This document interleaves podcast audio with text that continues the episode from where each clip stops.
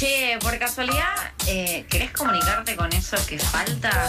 ¿Sabías que puedes hacerlo por WhatsApp? Mandando un mensajito al 11 67 10 37 58. 11 67 10 37 58. Anótalo bien. También puedes buscarlos por las redes sociales. Arroba eso que falta.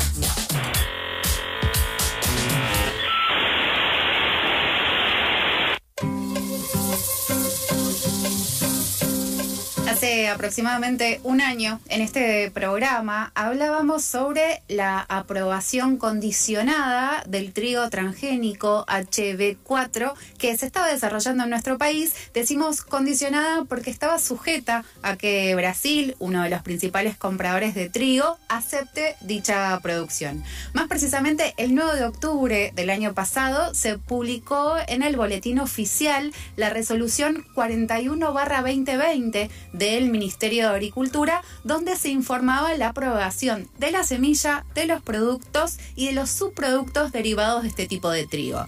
¿De quién fue la decisión final? De Marcelo Alos, titular de la Secretaría de Alimentos, Bioeconomía y Desarrollo Regional de la Nación. El pasado viernes 15 de octubre, el fiscal, el fiscal perdón, Fabián Canda, a cargo de la Fiscalía número 8 en lo civil, comercial y contencioso administrativo federal, solicitó la suspensión de esta resolución 41-20 y encontró la fundamentación del pedido en miles de estudios científicos e informes de organizaciones ambientales, sociales y políticas que vienen intentando impedir que los agrotóxicos sigan destruyendo ecosistemas, pueblos y provocando desastres ambientales. Para conversar sobre todo esto y para conocer más sobre este tema, estamos en comunicación con Fernando Frank. Él es ingeniero agrónomo, miembro de la organización Acción por la Biodiversidad y es con quien estuvimos charlando el año pasado. Hola Fernando, te damos la bienvenida Juan y Natacha. Hola, ¿cómo les va? Hola, eh, muy bien. Gracias por la invitación a conversar de este tema. Te agradecemos a vos que te hayas tomado un tiempito para charlar con nosotros. Antes de ir específicamente al tema del trigo transgénico en nuestro país, nos gustaría charlar con vos sobre cómo grandes empresas y diferentes gobiernos, con la complicidad claramente de medios de comunicación y científicos y científicas, suelen presentar en el debate público a la producción de semillas transgénicas, con semillas transgénicas en realidad, como una solución al problema del hambre por resistir, bueno, diferentes problemáticas ambientales. ¿Qué piensas sobre esto?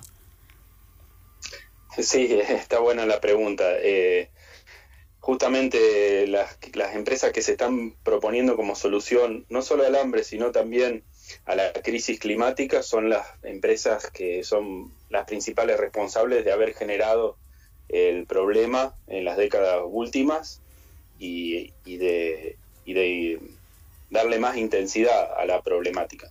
Así que sí, es raro la, es rara la situación.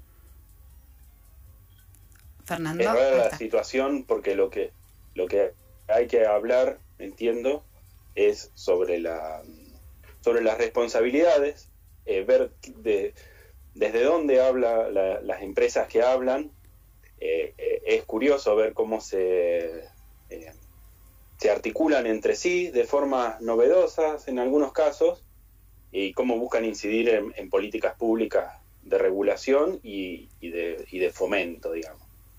Eh, estamos en una situación compleja de crisis climática, crisis económica, crisis sanitaria, eh, y es fundamental discutir eh, en esta perspectiva, ver quién habla, desde dónde y cuál es la historia en el caso de, los estados y también en el caso de las, empresas o, de las articulaciones entre empresas. Hablo, por ejemplo, de la mesa de enlace, de, del Consejo Agroindustrial Argentino eh, o las distintas organizaciones eh, gremiales eh, como APRESID y demás de, los de los agronegocios. Bueno, una, una pregunta que te queríamos hacer también, justamente pensando en, en, la historia que tiene esto y ya pensando, mm, encarando el tema directamente del, del trigo HB4, eh, nos gustaría que nos recuerdes cuáles fueron los organismos encargados de avalar el uso de trigo transgénito, de transgénico y eh, en qué se en qué se basaron.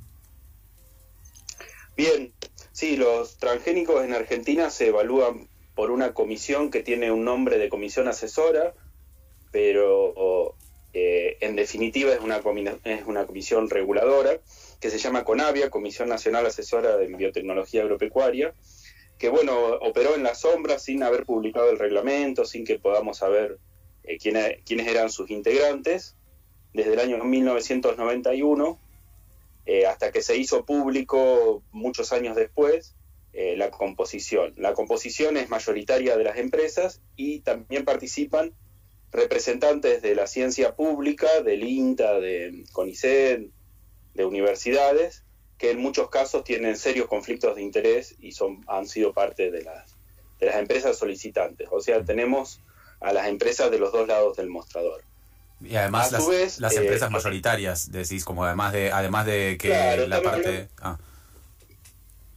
Exactamente, estamos hablando de las empresas semilleras y agrotóxicas, que una característica es que son las mismas. Eh, las empresas semilleras que, concentran el mercado global eh, y sobre todo el de transgénicos y sobre todo en, los países que han adoptado masivamente como Argentina y otros países del Cono Sur, eh, son, han sido empresas químicas que se han volcado a los mercados de semilla, eh, rápidamente han controlado ese mercado de las semillas comerciales y el de las semillas transgénicas específicamente. Estamos hablando de Bayer, Monsanto, Dow, DuPont, BASF, Syngenta, bueno, que, se han fusionado, bueno, ahora está Corteva, hay participación del mercado chino. básicamente entre cuatro empresas controlan grandes porciones del, mercado global de semillas, todas con origen eh, eh, como industria química, ¿no? como de agrotóxicos, bueno, Bayer por supuesto también farmacéutica, eh, y, que, y que lo que han hecho es generar estos, esta, esta tecnología de paquete tecnológico de transgénicos resistentes al herbicida que cada una de estas empresas vendía. glifosato en el caso de Monsanto, 2,4-D en el caso de Dow, eh, glufosinato de amonio en el caso de Bayer. Y digo esto porque justamente el eh, lo han presentado eh, desde la publicidad de la empresa vendiéndolo y también desde los organismos de regulación como un, trigo, un trigo tolerante a sequía. eso primero lo tendrían que demostrar para afirmarlo así tan, tan sueltamente. Pero lo que sí sabemos también es que es tolerante al glufosinato de amonio, lo quisieron esconder activamente, eh, pero bueno, está en la resolución de aprobación, que se trata de un trigo tolerante al agrotóxico glufosinato de amonio. y ahí está una de las oposiciones que, que, lo que se lo que se sabe es que de, liberarse este paquete tecnológico a los sistemas productivos eh, va a llevar al crecimiento de la exposición de los ecosistemas y de los cuerpos a, este agrotóxico. Claro, Fernando, una de las cosas que, decían ¿no? a favor del uso de, este tipo de trigo es que no necesariamente está relacionado con este, eh, digamos, agrotóxico, en realidad no sé si es un herbicida, este glufosinato de amonio, o sea que no necesariamente era una condición para que se produzca con este tipo de trigo. Eh, sí, eh, lo dijeron como una Desde forma el de es más. Pero, eh, sí. Exactamente, sí, lo repitió un sinnúmero de veces Raquel Chan, que es la, científica de CONICET y Universidad del Litoral, que aisló el gen HB4 y que es una de las defensoras de la tecnología. Ahí hay muchas cosas, digamos, leímos una nota ayer que de personas que hacen análisis político eh, que bueno, hay mucha materia opinable sobre las alianzas de las empresas y sobre la historia, pero hay cosas que no son opinables y, no pueden seguir repitiendo que no es un que el transgénico no es tolerante al herbicida cuando lo es y está en todos lados, incluso está en la publicidad de la empresa Bioceres que vende el trigo eh, como un paquete eh, de la mano de, de, glufosinato de amonio, cuando sabemos que en Clarín Rural, cuando publicaron las entrevistas a los productores era que era fundamental eh, la tolerancia eh, eh, a este herbicida, cuando, bueno, es como medio indignante esta es como una fake, es, una fake news decir que no es tolerante a herbicida cuando está en todos lados, repito, en en la, publicidad de la empresa,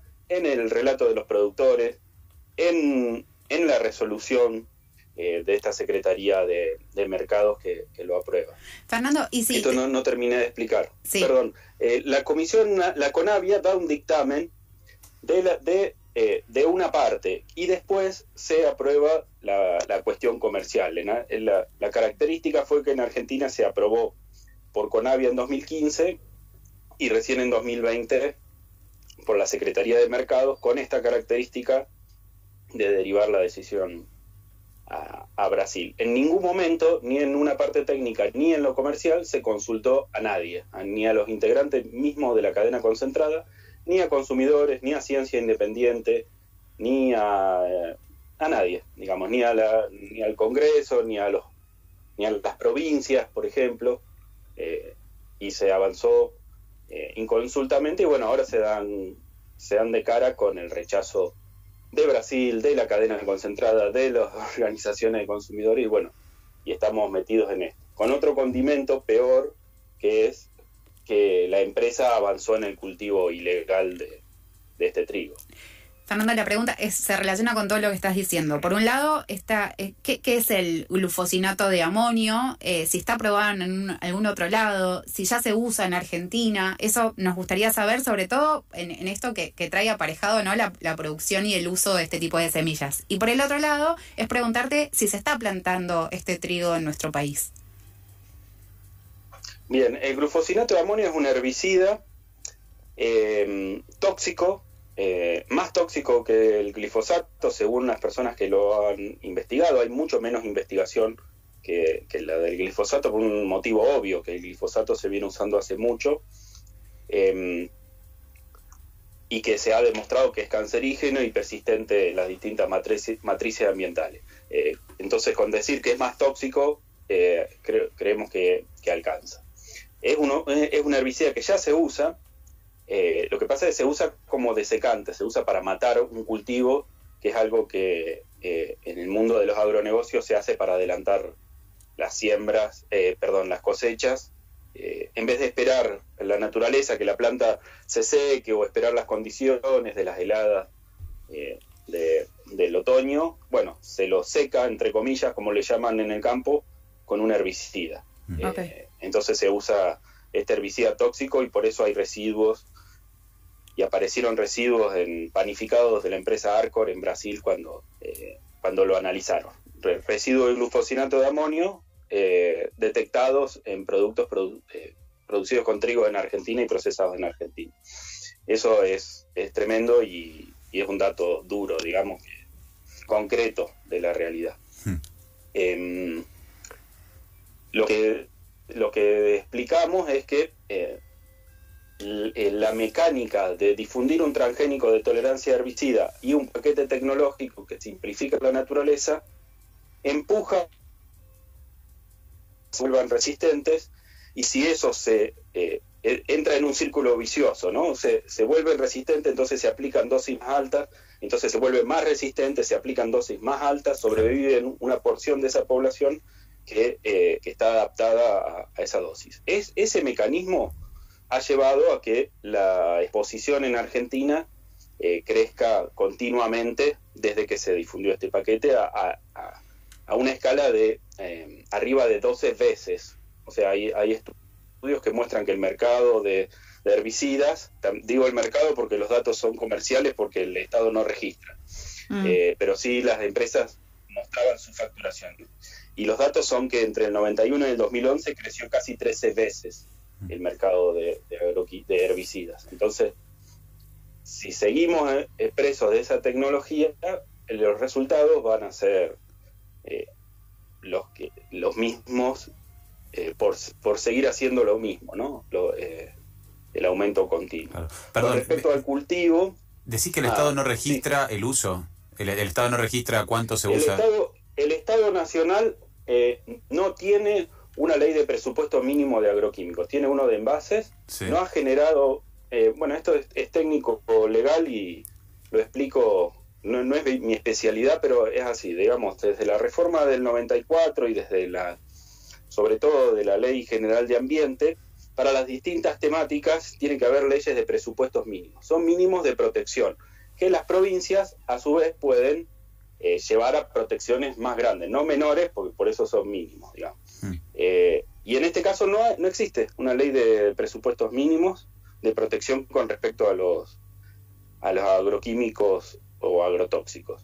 Em, tampoco hay eh, un registro del uso. Es algo que se podría hacer muy fácilmente si se manejaran los envases. Es contar los envases, multiplicar por la cantidad de litros que tiene el envase y ahí ya tenemos em, el dato. Claro. El problema es que hay mucho comercio ilegal y hay mucha disposición de envases ilegal que terminan tirados en, en rellenos sanitarios o en el mismo campo. Em, lo que tenemos como dato es las empresas que presentaban sus balances para buscar inversores. Son empresas que han multiplicado la facturación, empresas en términos económicos cortos, eh, digo sesgados y, y, y miopes, digamos, empresas súper exitosas, que Claro. en, en este transcurso, mientras au- aumentaba la expo- Se cortó la... Fernando, ¿nos escuchás? A ver. y- Se Sí. acaba de cortar justo la comunicación Ah, en, en el último, en la última oración. Eh, habías dicho esto de que Ah, son bien. empresas muy exitosas, claro, sí, voy a- eh, presentan su balance para tentar inversores mostrando que vendieron una cantidad con pingües beneficios. Así es. Y lan- lanzan nuevas líneas, como si fuera un éxito, alargar más, eh, más agrotóxico y más diversidad. Y, bueno, y abren nuevas plantas de elaboración, amplían las plantas que tienen y va- van hacia nuevos países y amplían su mercado. digamos. Eh, me quedó para responder lo del cultivo. Eh, sabemos también por la publicación de la empresa Bioceres que tienen 55.000 hectáreas sembradas en 225, bajo responsabilidad de 225 productores en al menos nueve provincias. Eh, se trata de un cultivo ilegal, se trata de un cultivo que supuestamente tenían que esperar la aprobación y bueno, es una es un espanto, digamos, es una una de las tantas eh, desastres a los que estamos acostumbrados, pero ya al punto de vender cultivos ilegales por internet, bajo contratos que eh, de, de- de- de semillas que no están aprobadas, bueno, eh, Sí, Fernando, igual es algo una... que ha de- sido denunciado y de una impunidad total, digamos. Si, si, digamos, ya la empresa sale diciendo que, digamos, cosechó con las, las semillas y la resolución lo prohíbe hasta que Brasil, digamos, contemple el, el poder comprar o no ese producto, que ya es raro eh, que nosotros aprobemos o no el uso de una semilla dependiendo de un comprador. Eh, si esto todavía no está aprobado, ¿cómo puede ser que se siga produciendo y que el Estado no intervenga, no? Sí, sí, sí, lo que hablamos muchas veces es que eh, hay una política de Estado pro extractivismo y pro transgénico que está floja de democracia participativa y también de democracia institucional. Estamos hablando de prácticas ilegales.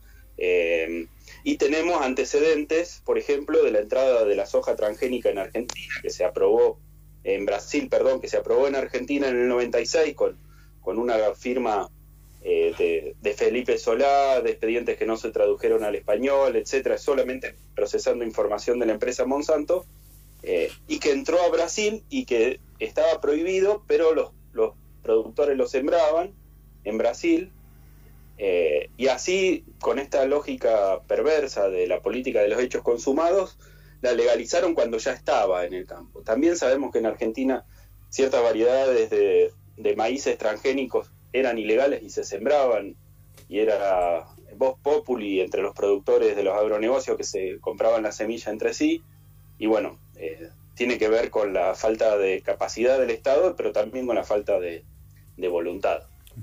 Eh, con te- un con- con con- una agravante que la contaminación genética, eh, una vez que se, que se transfiera a los trigos convencionales, a los que son no transgénicos todos, porque este es el único que existe transgénico, es un proceso irreversible, las semillas se siguen multiplicando y no hay forma de, o sería muy trabajoso detectar y revertir, eh, casi imposible. Eh, te queremos hacer una pregunta más eh, que un poco tiene que ver con, con el aspecto legal de todo esto. Al comienzo de la nota eh, hablábamos del pedido del fiscal Fabián Canda que bueno, que, que este, este pedido mm, que para, para suspender la resolución 4120. Eh, y bueno, te queríamos preguntar si, si llegaste a leerla, qué fuerza tiene esta solicitud, qué te pareció la solicitud del fiscal. Sí, sí, sí, la leí. Es, una, es un dictamen de, de un fiscal en, en, una causa que, eh, que es importante, que toma eleman, elementos de la carta abierta de científico y científica eh, en contra del trigo HB4, que dio origen al colectivo Trigo Limpio, que toma eh, elementos de la, de las luchas de los pueblos en otras causas judiciales y en otras en otras propuestas legislativas y que y que por supuesto acompañamos. Necesitamos que el rechazo sea canalizado por las vías eh, que corresponde digamos. Mm. eh, se suma también el rechazo de, de, la cadena de la cadena concentrada tri, eh, triguera que también se opone con otros argumentos. Y bueno es parte de, de un debate abierto que además eh, se derivó hace más de un año a Brasil y Brasil sigue aplazando la, la discusión y ha, y ha, sido muy dura en el, en, el, en el, cuestionamiento a la empresa Bioceres por presentar información engañosa, por presentarse solo para el consumo y después querer meter este, así eh, de forma callada eh, el cultivo en Brasil. Eh, fue una cosa muy desprolija y bueno, en Brasil no, no, no se la dejaron pasar. Eh, entonces, bueno, eh, esperamos que se rechace en Brasil y que en Argentina se lleve a la práctica eh, la destrucción de estos, estos cultivos ilegales como, como, como es, le, o sea, lo legal es destruir los cultivos sí. ilegales, digamos. Eh, y hay varios ejemplos y bueno, este eh, tiene características particulares, pero entendemos que, que tiene que seguir ese, ese camino. Quien habla es Fernando Frank, ingeniero agrónomo, miembro de la organización Acción por la Biodiversidad. Eh, Fernando, te agradecemos un montón el tiempo que te tomaste para charlar con nosotros sobre un tema que es muy complicado y que básicamente está en juego todo nuestro ambiente, ¿no? Así es. Gracias a ustedes por el espacio otra vez y a disposición para que conversemos cuando,